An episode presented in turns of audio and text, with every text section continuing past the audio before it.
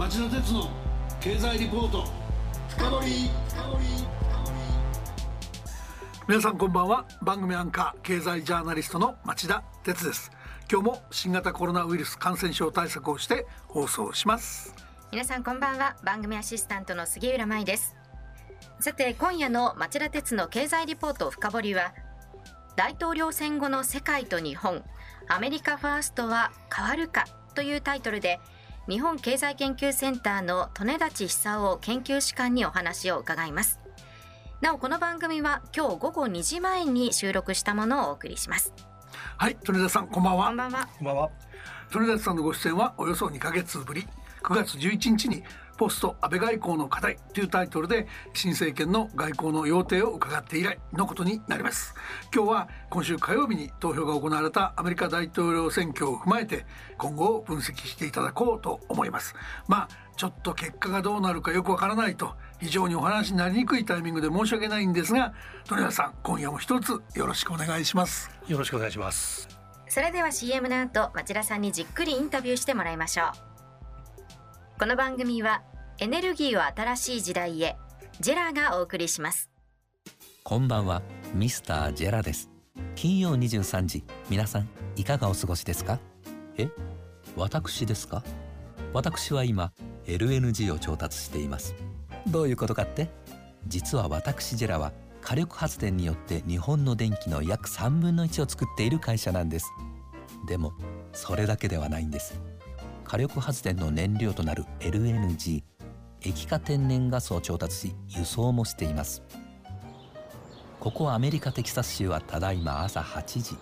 今まさに天然ガスをマイナス162度に冷却液体化しています。地球のために不純物も取り除いてるんですよ。ちなみにスイーツ好きな私はキンキンに冷えたアイスクリームを調達することも忘れていません。うん。美味しい。あ失礼しましたそれでは皆さんまたお会いしましょう。エネルギーを新しい時代へ。ジェラがお送りしました。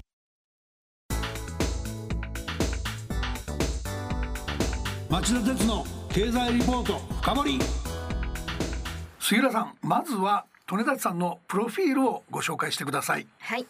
利根立さんは1983年に日本経済新聞社に入社。ワシントン、ニューヨーク、ジュネーブ、ブリュッセルに駐在し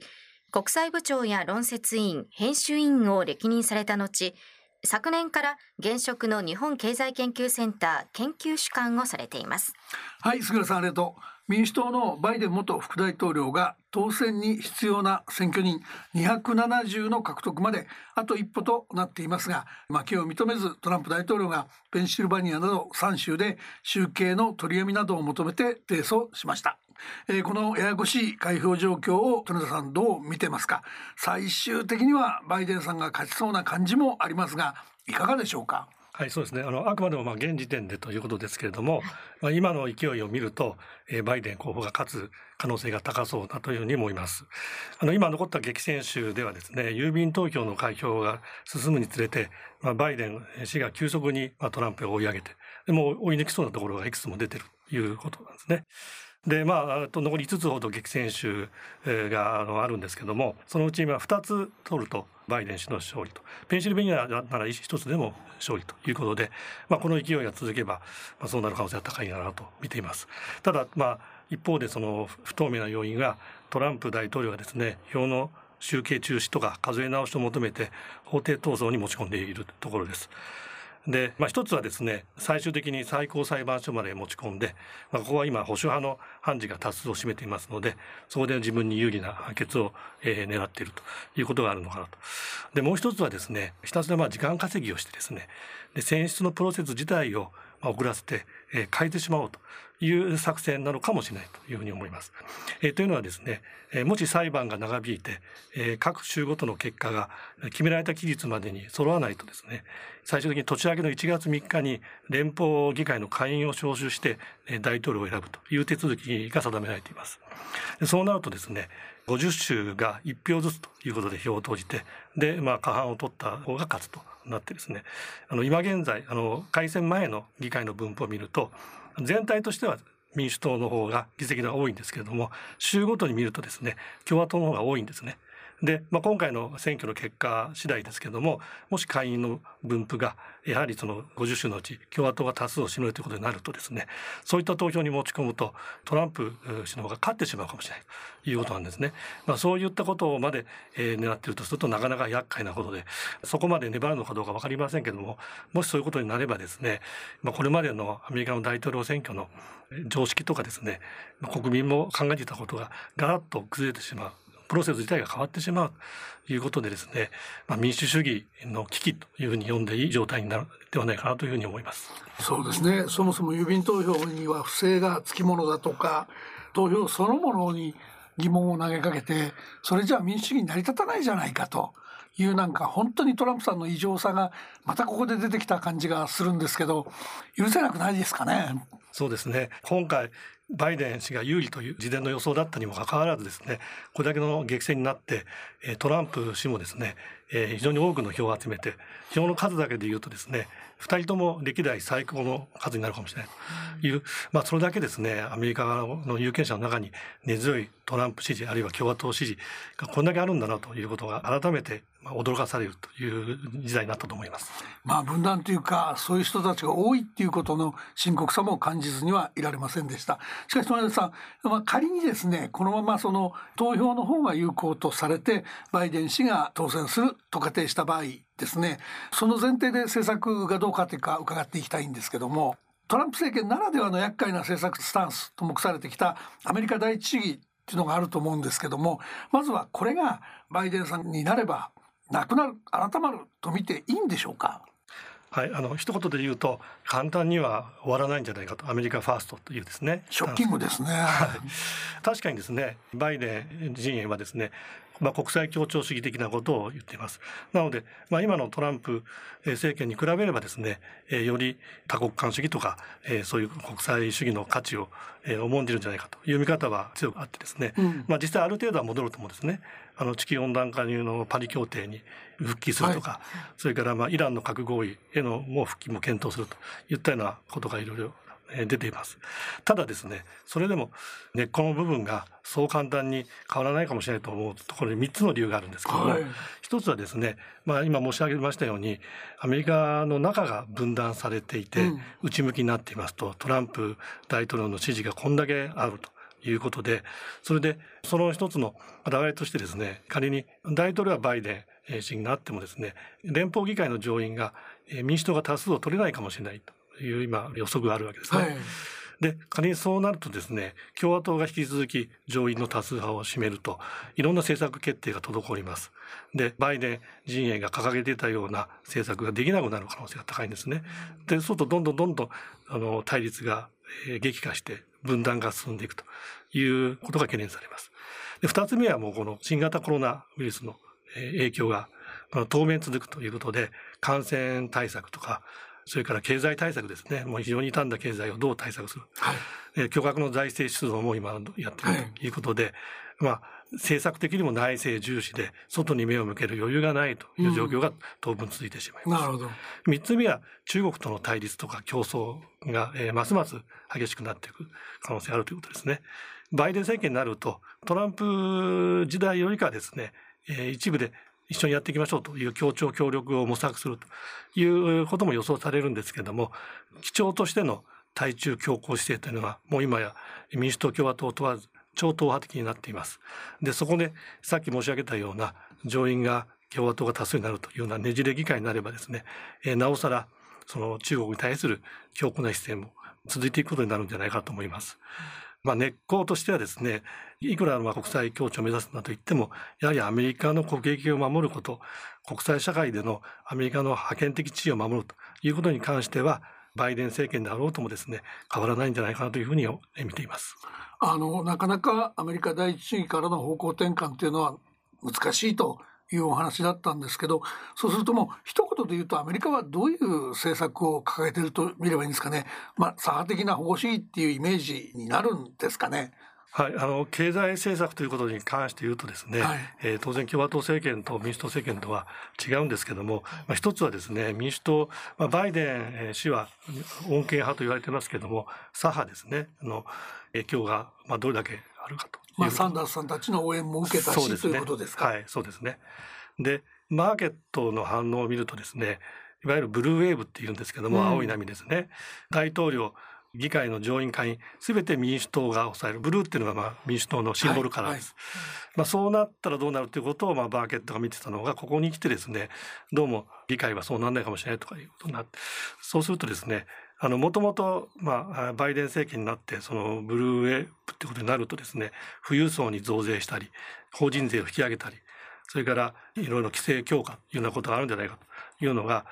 もうそうもなんないんじゃないかとい。うんで、はい、それがあのポジティブに、まあ、金融市場ではですね受け止められている面もあったりするんですけども、うん、まあ、経済にとってプラスの面もあるかもしれませんけども一方でですね、まあ、迷走してしまってですねなかなか決められない政治に陥るということも考えられるわけですね。でそうした中で、まあ、おそらく変わらないんじゃないかというのは内向きで保護主義的な色合いですね。トランプ政権の時に強まりましたけども、まあ、バイデンさんもですね外国への生産移転には懲罰税企業に対してですね懲罰税を課すという、まあ、民主党側もそんな、えー、構想があるようですし、はい、まあ、いろんな中国に対しての姿勢もそうですしそれから TPP ですね、うん、環太平洋経済連携協定。まあ、これあのオバマ政権時代に推進して、まあ、バイデン、えー、氏も副大統領としてそれをまあ支えてたわけですけども、はい、大統領になったら復帰するかというと、えー、とりあえず復帰しないんじゃないかというふうに言われてますね。それは本当にアメリカの国益にかなうのかどうかを、まあ、精査しなければいけないというようなことなんだろうと思うんですけども、まあ、なかなか簡単にはいかないかなというふうに思います。一方あの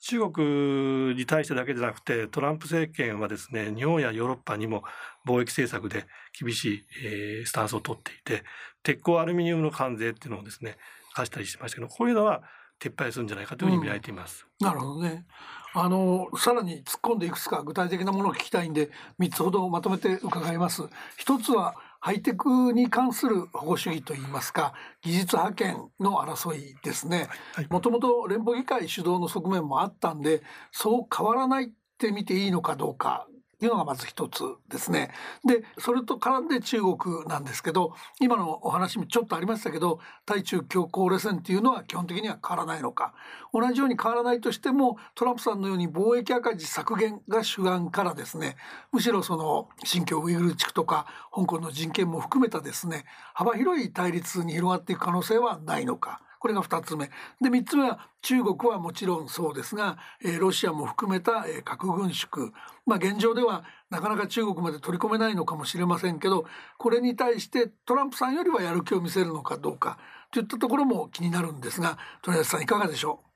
はい、あのまず一つ目のハイテク保護主義的なところですけれどもこれは、まあ、一つにはやっぱり大きいのはその最大のライバルである中国を意識して技術覇権技術の優位を守らなければならないというところは全く変わらないと思います。それから、GAFA と言われる IT 企業ですね。これも今やアメリカの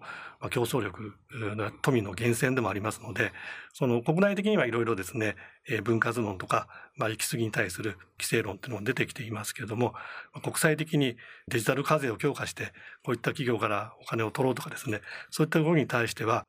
バイデン政権になってもですね、日本やヨーロッパや新興国が求めるように気前よくというふうにはならないんじゃないかといういうには見ています。うん、で中国にですけども、まあ、これもよく言われてますようにもう今や中国に対する厳しい姿勢は超党派であると民主党政権など変わらないということなんですけども、まあ、実際にじゃあどういうアプローチで臨むかということに関してはですねニュアンスの違いや政策の違いは出てくるんだと思います。でさっきおっしゃったように人権問題これは民主党は非常に重視してますと。いうことで特に左派ですね、リベラルの、一方ですねどういったその政権人事をやるかということに注目しているんですけどもあのスーザン・ライスさんというですねオバマ政権で安全保障問題担当の大統領補佐官を務めた、うん、えー、女性がいます。でこの人はですね中国があの新しい新型の大国関係を結ぼうと G2 的なことをですねアメリカに持ちかけた時にオバマ政権時代ですね、えー、前向きな姿勢を示したと言われていましてですね、まあ、そういった人を今回あのバイデン政権が誕生した時に国務長官に迎えるかもしれないそうなるとですね政権の中で中国に対して非常に厳しい路線とそれからいや対話とか関与とかそういったものを重視するっていう路線といろいろこう混ざってですね迷走してしまうでバイデンさん自体がどれだけ強いリーダーシップを取れるかという問題があってですねそこにあの路線がはっきりしないということのリスクというのはあるのかなと思います。で核軍縮についてもですねやはり中国が核軍縮に乗ってくるところは全くないと。で民主党政権になって理念としては推進を目指すと思うんですけどもなかなかですね中国なしでロシアとの間だけで核軍縮ということになると今度、まあ、ロシアも乗ってこないということでそう簡単にいかないかなというふうに思ってます。なるほどね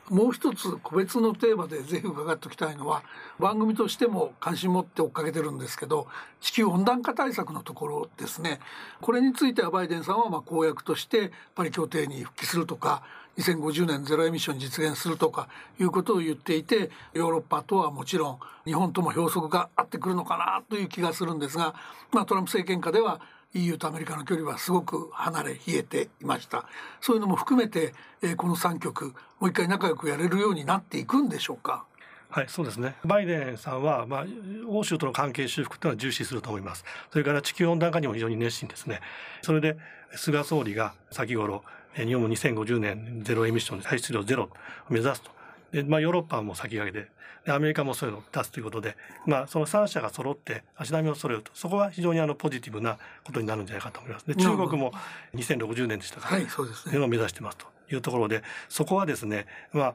逆に言うと唯一国際社会が中国も含めて一致できるかもしれないというところですね。でまあそういうのを糸口にどうやって次の、まあ、その国際秩序を築いていけるかとその地球温暖化問題を核としてですねいろんなものに広げていくとそういったことがあの重要になっていくんじゃないかと思います。その点でまあ日本はですね能動的にまあ向かっていくというかですね消極的に受け入れるだけでなくて日本が時には前面に出てアメリカと中国とヨーロッパの間をつなぐといったような外交姿勢えそういったイニシアチブが期待されるということになるかと思います。わかりました。とりあえずあの今日まだ本当に、えー、事態が流動的でしかも収録っていう中で非常に予測しにくい中でのご出演ありがとうございました。バイデン政権に決まったとかある程度その政権移行チームが動き出したとか、えー、状況がはっきり見えてきたらですねさらなる深掘り版のお話をぜひ聞かせてほしいと思います。またのご出演よろしくお願いします。またよろしくお願いします。